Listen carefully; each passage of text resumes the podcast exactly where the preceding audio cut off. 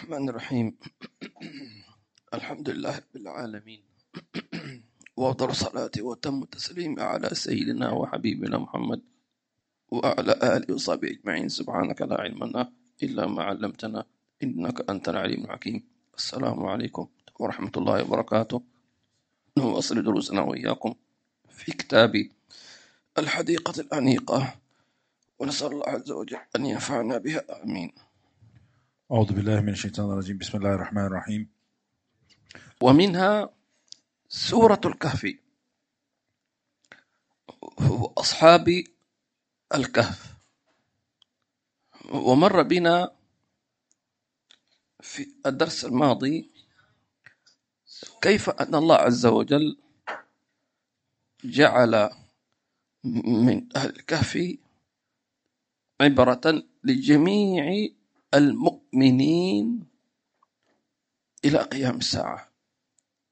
الكهف جعلهم الله عز وجل عبرة وآية للشباب العفيف الذي يخاف الله الذي ترك الشهوات وترك الدنيا وترك كل المغريات فآووا إلى كهف. وكيف هذه الفتية؟ إنهم فتة آمنوا بربهم وزدناهم هدى وربطنا على قلوبهم. فلذلك في كل زمان لابد أن يوجد أمثال هؤلاء الفتية. الذين قالوا ربنا, ربنا رب السماوات والأرض. تمام؟ ويقولون ويدعون الله ربنا هب لنا من لدنك رحمة إلى من من من, أمرنا رشدا. فإذا كان هؤلاء القوم قد نجوا فإن الله ينجي كل إنسان مهما كانت الفتنة في في زمنه. نعم. بسم الله الرحمن الرحيم. وصلى الله على سيدنا محمد وعلى آله وصحبه وسلم. من كتاب الحديقة الأنيقة في شرح العروة الوثيقة في علم الشريعة والطريقة والحقيقة للإمام الشيخ العلامة محمد بن عمر بن مبارك الحضرمي الشافعي رحمه الله تعالى. نفعنا به وبكم وجمعنا به وبكم ومشايخنا في الفردوس الأعلى رضي الله عنكم. آمين وعنكم إلى أن قال ومنها أن من خلقك بعد العدم ثم قدر على ثم قدر على أن يسلب منك الشعور والحركة بالنوم قهرا. ثم يعيد إليك ذلك بغير اختيارك قادر على أن يعيد الأجسام بعد عدمها ويعيد, ويعيد إليها أرواحها وهو الذي يبدأ الخلق ثم يعيده وهو أهون عليه. ويستفيد بذلك قوة يقين بالإيمان باليوم الآخر. هذه العظة الثانية من قصة فتية أهل الكهف. العظة الأولى مر علينا الأسبوع الماضي أنه يمكن للعبد أن يستدل على الله بالعقل تمام؟ وذكرنا في الأسبوع الماضي أصناف الكفار ولا أراد أن يستمع للدرس السابق فليستمع. العظة الثانية أو الآية الثانية في قصة نومهم. لماذا ناموا؟ طيب. هم هربوا من يعني آه، جماعتهم. فلماذا ناموا؟ طيب. كل هذه السنين ثلاثة قرون وزيادة ثلاثمائة سنة وتسع سنوات. حتى لا يحتاجوا إلى شيء إلا النوم. سبحان الله. فهذه آية عظيمة أن الله عز وجل ضرب عليهم النوم حتى أنهم لا يحتاجوا إلى شيء من, من أشياء البشرية. من ولذلك أول ما استيقظوا بعد هذه السنوات الطويلة شعروا بالجوع. وأعطوا هذا أحدهم مالا يشتري بهم طعاما. سبحان الله وكانت المفاجأة كبيرة كم مر في الأسبوع الماضي. إذا فالآية أنك تنام تمام؟ وس- وستموت كما تنام وستبعث كما تستيقظ. فلذلك ال- النبي صلى الله عليه وسلم علمنا أن أننا نقول حينما ننام باسمك ربي وضعت جنبي أو بك أرفعه إن أمسكت نفسي فارحمها وإن أرسلتها فأحفظ تحفظ بعبادك الصالحين. تمام؟ وعند الاستيقاظ أن نقول الحمد لله الذي أحيانا بعدما أماتنا. فسماها النبي صلى الله عليه وسلم فسمى النبي صلى الله عليه وسلم اليقظة حياة. وسمى النوم موتا. أحيانا بعدما أماتنا وإليه النشور. وقيامك من فراشك يسمى نشور. تمام؟ فاللهم اجعلنا من الذين يستمعون قولا فيتبعون احسنه نعم. ومنها أن قصة أهل أهل الكهف ما كان يطلع ما كان يطلع عليها إلا القدماء من الأحبار والره- والرهبان. ومع ذلك فبينهم اختلاف كثير في أسمائهم وفي عددهم وفي مدتهم. هذا وهم أقرب شيء إلى زمان نبينا محمد صلى الله عليه وسلم. ثم قص الله نبأهم بالحق فأزال الشك والريب والاختلاف والرجم بالغيب على لسان رسوله محمد صلى الله عليه وسلم النبي الأمي الذي قال فيه وما كنت تتلو من وما كنت تتلو من قبله من كتاب ولا تخطه بيمينك. واعترف الخصم بصدق ما أخبره ولم يجادل في الحق ولا أنكره. فما ظنك بما قص الله على لسانه من نبأ الملائكة وإذ قال ربك للملائكة إني جاعل في الأرض خليفة. ثم قصة آدم وإبليس. يا بني آدم لا يفتننكم الشيطان كما أخرج أبويكم من الجنة. ثم قصة ابني آدم. إذ قربا قربانا فتقبل من أحدهما ولم يتقبل من الآخر.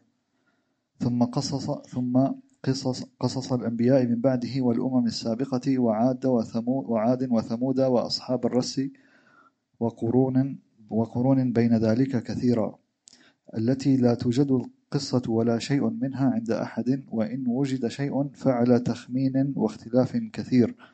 إن هذا القرآن يقص على بني إسرائيل أكثر الذي هم فيه يختلفون ويستفيد بذلك قوة الإيمان بالكتاب المنزل والرسول المرسل. وأن ذلك لا يكون إلا بعلم بعلم من لا تخفى عليه خافية وبالوحي بو- بواسطة الملائكة أو بلا واسطة. أفلا يتدبرون القرآن ولو كان من عند غير الله لوجدوا فيه اختلافا كثيرا. هذا أيضا من آه، العبر والتي تزيد في الإيمان من اعتقاد صدق الأنبياء والرسل أن القرآن حينما يقص قصص الأمم السابقة. نجد أنه لا يوجد أحد ينكرها لوجود آثار من من من مضوا. والعالم اليوم لا يزال يكتشف كثيرا من حضارات الأمم السابقة. إلا أنهم يخفون ذلك لأنهم لو أظهروا لعلموا أن القرآن حق. فهم يعلمون. أفتؤمنون ببعض الكتاب وتكفرون ببعض؟ يخفون. يدسون. هذه هذه إلا كل شيء واضح سبحان الله. لذلك لكن الله عز وجل يظهرها.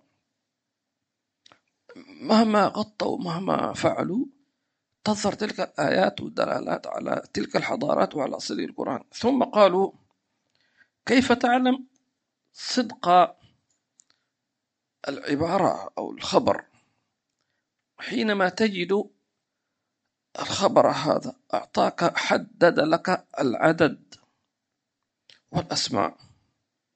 يعني يقول لك تمام أن عدد أهل الكهف يقولون سبعة وثامن كلبهم فعددهم تمام عددهم كذا ومعهم كلبهم فلما تجد أن هذا العدد محدود ومحصور فاعلم أن هذا بعلم. وكان يكون ممكن أن يقول فتية تمام من أهل الكهف وخلاص. ولذلك في الآية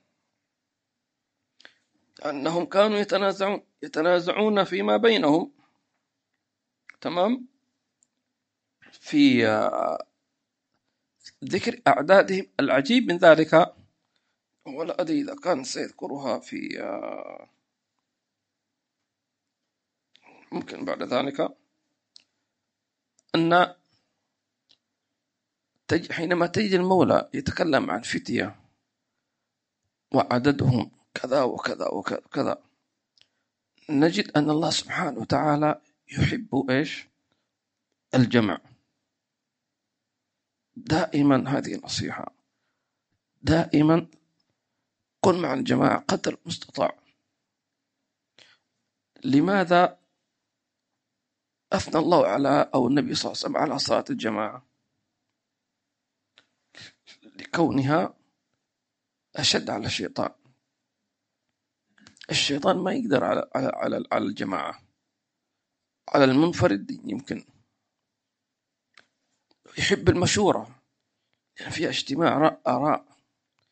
تمام؟ يحب لا يحب العزوبية.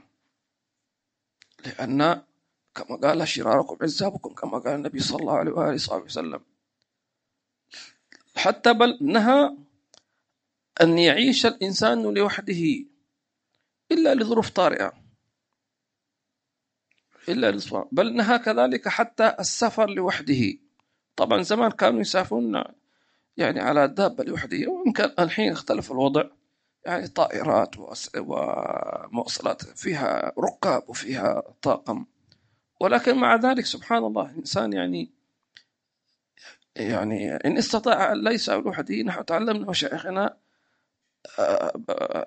أن لا نسافر لوحدنا قدر المستطاع. بعض الناس يقول ليش خايف؟ ويقول لك في ناس يسافرون معك يقول لا مش خايف ولكن خوفا من أن نصلي منفردين. أنت تفكر وين وهؤلاء يفكروا فين؟ ما يسافر. إذا الحي عمر ما عنده أحد ما لابد. على حسابه ممكن كمان. جيبوا لي واحد على حسابه التذاكر كل شيء. إيش مهمته؟ يشيل شنطة ولا شيء؟ لا يصلي مع الجماعة. يعني هؤلاء قوم في فيما يفكرون. هكذا التمسك. لذلك لما نقول خذ من هؤلاء القوم. خذ من هؤلاء القوم دينك وأمثالهم. صلاة الجماعة إن شاء الله في الجو. في السماء في الأرض. جماعة جماعة ما في أي لا تترك الجماعة. هكذا كانوا. فهؤلاء فهؤلاء الفتية كانوا مجتمعين. لذلك حينما توفوا أو ما توفاهم الله عز وجل بنوا عليهم مسجدا. وهذا إلهام من الله عز وجل. تمام؟ بنينا بنوا عليهم مسجدا. إذ يتنازع بينهم فقالوا ابنوا علي أن ربهم أعلم بهم. قال الذين غلبوا على الأمر اتخذن عليهم مسجدا. الله نعم عرفنا أن أن الإسلام نهى أو لا يحب التفرد أو الانفراد. وذكرنا حتى في السفر بالنسبة للرجل. تمام المسافر شيطان ومسافران شيطان شيطانان والثلاثة ركب كما قال النبي صلى الله عليه وسلم. هذا بالنسبة للرجل. فكيف بامرأة تسافر لوحدها؟ فماذا يقال عن ذلك؟ كيف؟ وليس المقصود أن المرأة يعني آه، لا تستطيع أن تدافع عن نفسها ولكن المرأة فيها خصوصية. خصوصية. يعني آه، ربما مثلا آه، يغمى عليها مثلا تأتيها دوخة أو شيء مثلا. فربما الطائرة يحصل ظروف جوية في الطائرة تغير مسار مسارها. ممكن أو مش ممكن؟ فأي شيء يمكن أن يحدث والعياذ بالله عز وجل. فلذلك على الإنسان قدر المستطاع نقول أنه يمشي على منهج النبي صلى الله عليه وسلم وإنك إذا مشيت على منهجه فإنك ستنجو وستسعد وستفرح وستكون في أمان. ما تخاف يعني. الخوف إذا خالفت. لا أم لا أمان مع المخالفة. خذها قاعدة. ما دمت تخالف يعني فأنت في في ما في زي ما أقول ما في ضمان. ما في ضمان. فضمانك باتباعك النبي محمد صلى الله عليه وسلم.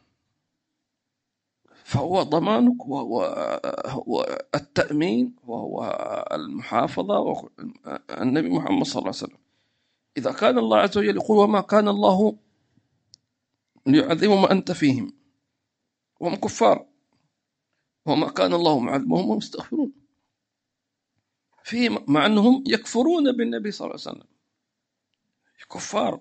ومع ذلك يقول وما كان الله ليعذبهم وأنت فيهم. والله قد أن يعذبه وينجي نبيه صلى الله عليه وسلم بكل سهولة. يعني ما في إشكال. ولكن إكراما للنبي صلى الله عليه وسلم وأن رحمته عمت العالمين. وما كان الله معذبهم يستغفرون. فالله يجعلنا وإياكم من متبعين النبي صلى الله عليه وسلم. ملاحظات ذكرتها بالنسبة للسفر أنه المشايخ ما يحبون يسافروا لوحدهم. نحن قلنا بسبب صلاة الجماعة. هي أيضا ثلاث أسباب. صلاة الجماعة. السبب الثاني أن يكون آه، يعني في مجلس علم يكون طالب عنده كتاب يقرأ على شيخ فيكون هذا مجلس علم. مجلس العلمي مش شرط يكون فيه ألف واحد. لو فيه قارئ أو طالب ومدرس هذا مجلس علم. تمام؟ تعلم أولادك أطفالك مجلس علم. تعلم زوجتك تقرأ كتاب أنت وزوجتك صار مجلس علم. مجلس علم بكل كل أحاديث مجلس فضل مجالس العلم هذا موجود. فلذلك فهم يقرؤون يأخذون معهم آه، يعني آه، شخص مثلا لكسب الجماعة في الصلاة ولأن يكون مجلس علم وكذلك الذكر. تمام؟ الذكر جماعي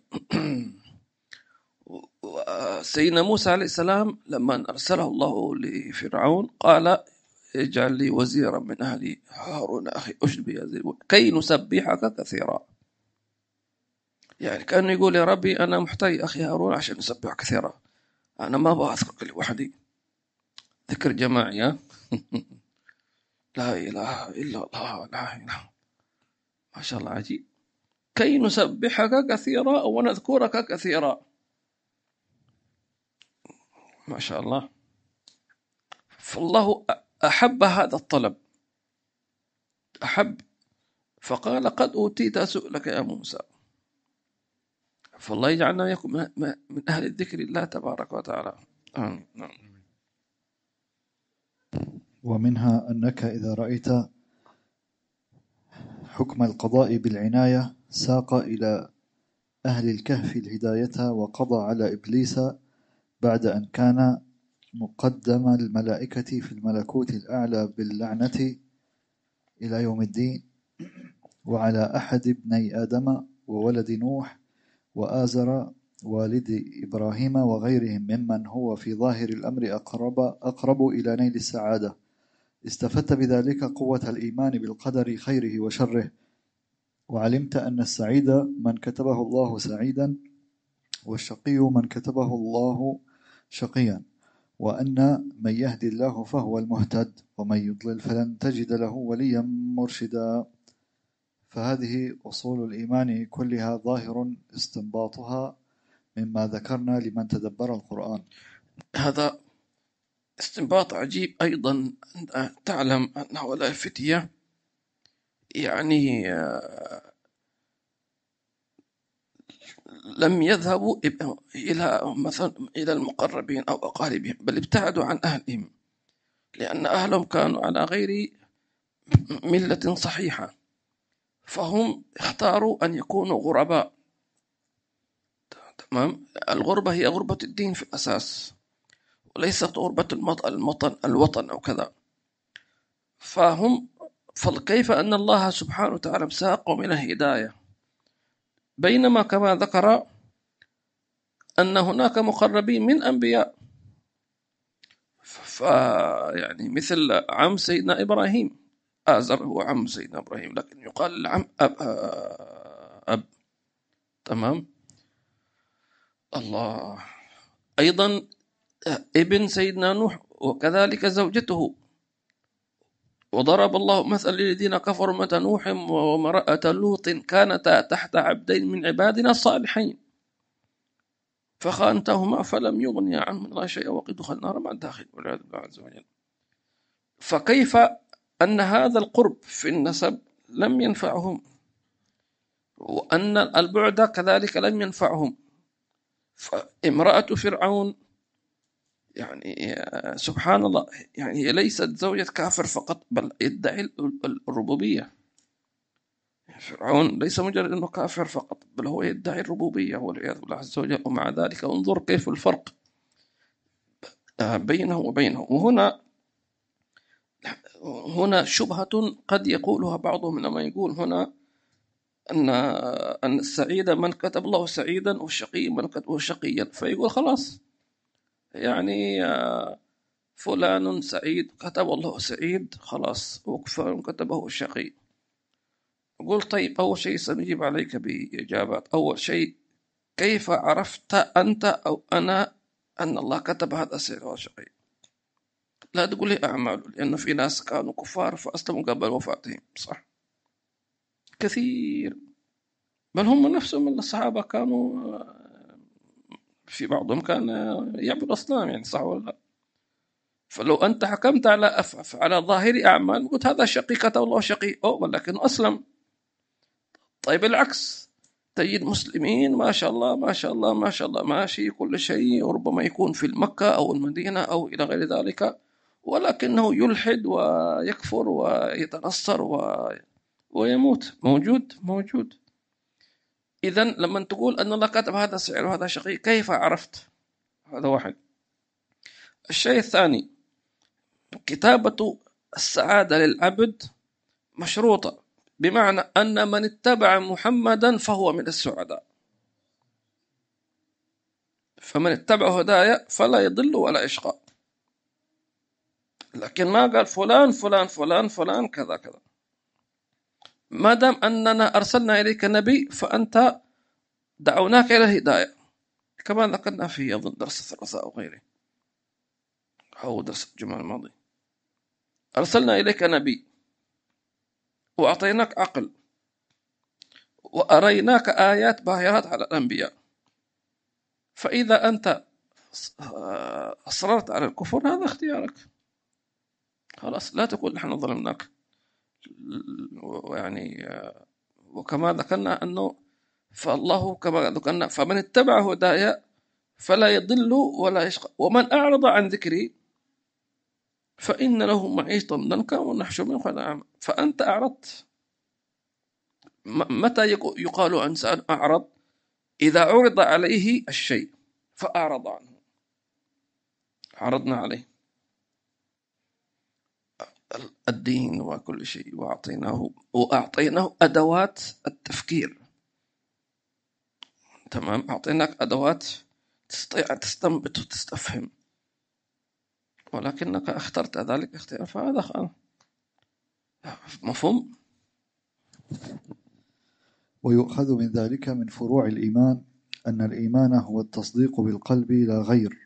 لأنهم لا أعمال لهم من صلاة وصوم وأن من لم تبلغه الدعوة وآمن بالله بطريق النظر حكم بإيمانه وأن من خاف الفتنة على دينه بموضع لزمه مفارقته مهاجرا إلى الله وغير ذلك من الأحكام.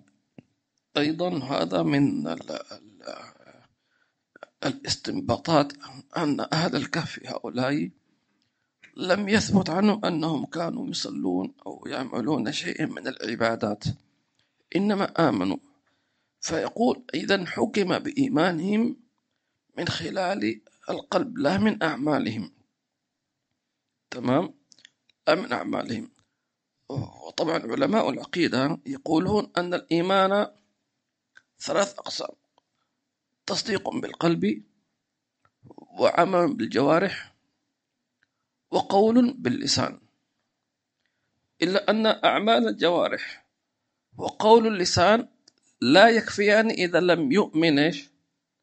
القلب. لو واحد يصلي كافر شاف مسلمين يصلون. تمام؟ وقال أنا مؤمن. لكن القلب قال باللسان فقط. لكن القلب لا يعتقد. هل يحكم بإيمانه؟ لا. إذا فالحكم بالإيمان أساسا هو أن يكون في القلب اعتقاد أن هناك إله واحد اسمه الله. ثم يترجم هذا التصديق العمل. تمام يصدقه العمل. وكذلك الأعمال الصالحة. لكن حكم أنه بالإيمان ولذلك تجد في بعض الكفار اليوم مثلا يقول أنا أعتقد أن هناك إله قوي عظيم كبير. لكن مش عارف كيف يعبر أو يتكلم أو يقول من. فهذا إن لم يجد من يدله فهو يعتبر في دائرة هذا أن تعتقد بوجود إله إله واحد قوي قادر هو المتحكم في الوجود. تمام؟ فهنا يلزم المسلم أن يدله لأن هذه الفطرة موجود الآن استدل يعني الله أعطى إمكانيات أدوات الاستخدام. استخدمت هذه الأدوات استدلت على وجود الخالق. تحتاج إلى واحد فقط يوجهك توجيه الصحيح. أن هناك إله اسمه الله سبحانه وتعالى وأرسل أنبياء وكذا وكذا كذا خلاص. المشكلة أنك تجد أن أن هناك من أصلا لا يعترف بوجود الله لكن نحن نقول أنه أصلا الذي لا يعترف بوجود الله هو يناقض نفسه. حقيقة. تمام؟ يعني كذاب يكذب عن نفسه مستحيل ولكن يناقض نفسه. أن يكون يعني يعني حتى في النهاية هؤلاء الملحدون آخر آخر, آخر شيء عبدوا الشيطان. لابد تعبد. ما في كذا. أو تعبد هواك. الهوى صار معبودا. أفرأيت من اتخذ إلهه هواه فأنت إما أن تكون عبدا لله الواحد الذي خلقك وأن تكون عبدا للشهوات أو عبدا لنفسك أو آخر عبدا للشيطان. وبئس العبودية الكل والعياذ بالله. اللهم اجعلنا عبيدا لك خالصين في عافية. آمين. حياكم الله. سمعنا الله عبد الرحمن كيف جزاك الله خير؟ عبد الرحمن بارك الله فيك وجزاك الله خير على المتابعة. الأخت نجيبة وعليكم السلام ورحمة الله وبركاته. محمد الحسين الحسيني حياك الله. أو الحسين. الأخت حليمة وعليكم السلام ورحمة الله وبركاته. وجزاكم الله خير. السيدة عالكة جزاك الله خير المتابعة وعليكم السلام ورحمة الله وبركاته. واستحضرنا معكم. الرحمة المهداة حياكم الله وجزاكم الله خير. أبو سارة الكردي وحياكم الله جزاك خير يا أبو سارة. خادمة الزهراء وعليكم السلام ورحمة الله وبركاته. الأخ محمد وعليكم السلام ورحمة الله وبركاته وجزاكم الله خير. سعيد بلوشي وعليكم السلام ورحمة الله وبركاته. وجزاك الله خير. ومشكور على التواصل وعلى الدعاء. إبراهيم السقاف جزاك خير. سيد إبراهيم. ياسين محمد وعليكم السلام ورحمة الله وبركاته. اليوم ما في أسئلة مش من تونس حب المصطفى جزاك الله خير. يا من يا من تتابعنا من تونس. ما شاء الله. أهلا وسهلا بكم يا أهل تونس. الأخت ليلى جزاكم خير يا أخت ليلى على التواصل. ما شاء الله ربنا يتقبل منا ومنكم الدعوات جميعا إن شاء الله تعالى. آه، نحتاج أن نغير وقت الدرس عشان يعني متى وين؟ سوري آه نقدم يعني سبعة ونص. نصلي المغرب نبدأ سبعة نبدأ سبعة ونص ولا ثمانية ونص؟ هو ثمانية ونص هو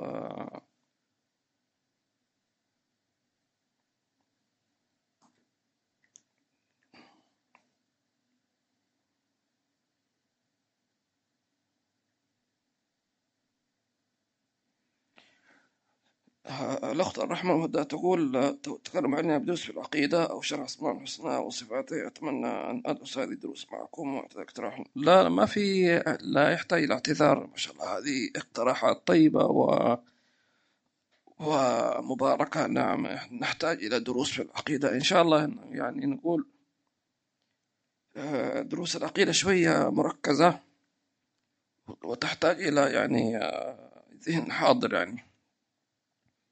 إن شاء الله ربنا ادعونا بالبركة في الأوقات وفي الأعمار يا رب. أو أسماء الحسنى. إن شاء الله يا رب الله يعلمنا وإياكم. إن شاء الله. الاقتراح يعني يكون موضع اهتمام وأي أي مقترح يكون موضع اهتمام إن شاء الله تعالى. الأخ إبراهيم يقول ما هي الأعمال التي إذا واظب عليه الإنسان تقيه من فتنة القبر؟ ما شاء الله هذا سؤال مركز. الله.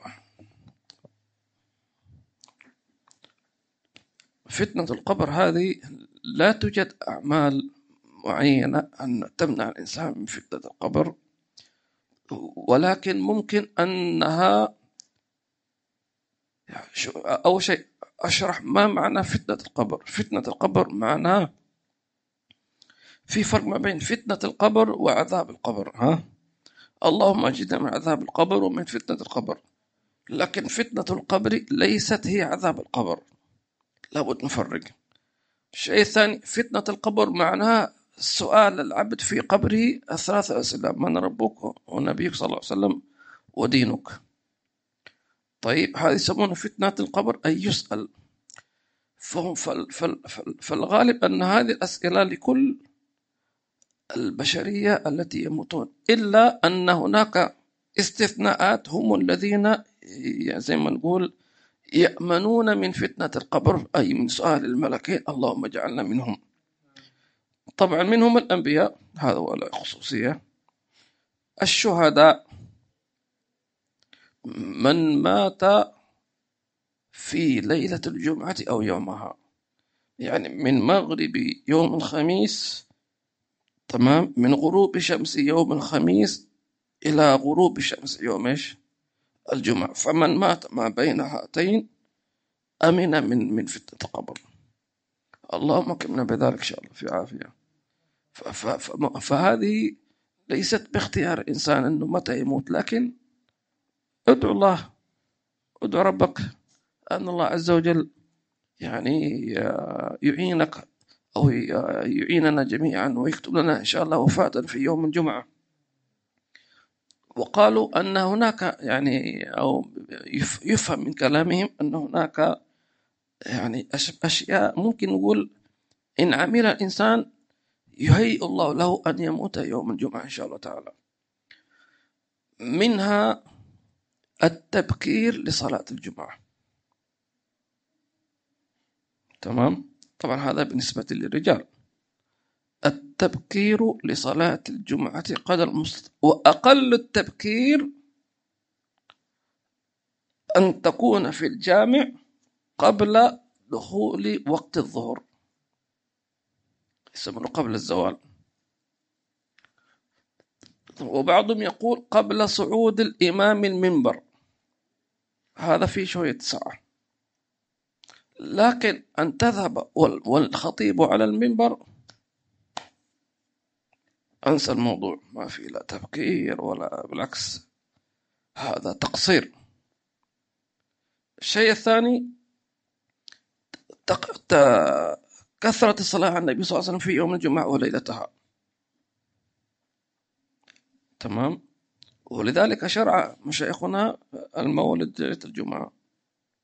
تمام. تعظيم مجلس الصلاة على النبي صلى الله عليه وسلم آه، قدر المستطاع يعني. كثرة الصلاة على النبي صلى الله عليه وسلم في ليلة الجمعة بل آه، قالوا أن من صلى على النبي صلى الله عليه وسلم في يوم الجمعة ألف صلاة تمام آه، إيش اسمه إيش؟ لم يمت حتى آه، يرى النبي صلى الله عليه وآله وصحبه وسلم. وقيل يراه قبل موته صلى الله عليه وسلم. ورؤية النبي صلى الله عليه وسلم في حد ذاتها نعيم عظيم إن شاء الله تعالى. أيضا يعني ممكن يبدأ الإنسان بصلاة النبي صلى الله عليه وسلم. مثلا أراد أن يبدأ من ليلة الجمعة أو أو فجر الجمعة أو بعد صلاة الجمعة. أهم شيء تخلص الألف قبل غروب إيش؟ الشمس يوم الجمعة. فتشوف الصلاة على النبي صلى الله عليه وسلم السهلة تمام؟ السريعة الخفيفة وتصلي على النبي صلى الله عليه وسلم. آه طبعا لو واحد مثلا ممكن يبدأ حيش ربما في بداية صعوبة مثلا يخلص 100 200 معلش ابدا تمام؟ خلص الجمعة الجاية مثلا 200 مرة. لا خير وبركة. الجمعة اللي بعدها إن شاء الله. ستجد نفسك أنك ست... ستخلص آلاف. لأن الله عز وجل يعطيك البركة ببركة الصلاة على النبي صلى الله عليه وسلم. الشيء الثاني الشيء الآخر في تعظيم يوم الجمعة وخاصة عشية يوم الجمعة الساعة الفاطمية هذه إلى غروب الشمس. تمام؟ فمن حافظ على هذه الأشياء إن شاء الله تعالى يرجى له أن الله يكرمه, وزيادة خامسة كثرة الطلب من الله عز وجل أن أن يميتك في يوم الجمعة. تمام؟ أن الله يوم الجمعة أو ليلة الجمعة طبعا. فكثرة السؤال والإلحاح على الله عز وجل فإن الله عز وجل إن شاء الله يكرمنا وإياكم بوفاة في يوم الجمعة. بعد عمر طويل ونحال جميل آمين. اللهم آمين. ونختم هذه بقصة حدثت يعني في خلال اليومين هذه أظن أظن في الحجاز. رجل شاب كبير في السن ما عنده أحد أبناء ولا بنات وظن مسافرين. وهو كبير في السن فكان أربعين سنة كل صلوات في المسجد يذهب إلى المسجد قبل دخول الوقت. أربعين سنة لم يفوته فرض لكنه عايش لوحده يعني. فهو شعر أنه أن أجله قد اقترب. سبحان المؤمن يشعر بذلك. فقال لأهل المسجد فقال لهم إذا شفتوني فرضين ما صليت في المسجد فمعنى أنا مت. ادخلوا كسروا الباب وادخلوا. شوف المقياس كيف إذا أنا فرضين ما في المسجد ورا بعض مع الآن لأنه مستحيل أنا إيش ما أصل في المسجد. وسبحان الله فهو كان على هذا. ولكن الله أكرمه بالوفاة في المسجد في يوم الجمعة.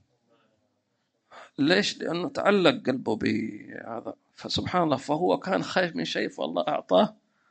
يعني ما يحتاج يكسروا بيته ولا يجيبوا شرطة ولا شيء. قدامهم رجال في لا حد قتلوا ولا اغتيال ولا. فاللهم أكرمنا بذلك بعد عم طيب الحاجمين الفاتحة أن نغفر الذنوب ويسروا واسمه الله يجعلنا من العائدين فائزين مقبولين. الله يرزقنا كما حسن الخاتمة عند الموت. بعد عم طيب الحاجمين يا رب. اللهم اتقنا عذاب النار وفتنة المسيح الدجال ومن عذاب القبر ومن فتنة المحيا والممات. آمين. اللهم آمين. وإذا توفيتنا فتوفنا مسلمين غير خزايا ولا مفتونين. وأكرمنا بوفاة في يوم الجمعة أو ليلة الجمعة في خير وطاف في أحسن مكان في أحسن زمان في أحسن حال في خير وطاف بعد من حال جميل. وإلى حضرة النبي. اللهم صل وسلم إياك نعبد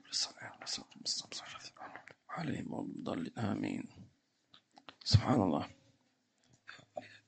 يعني الله يصطفي من يشاء. سبحان الله.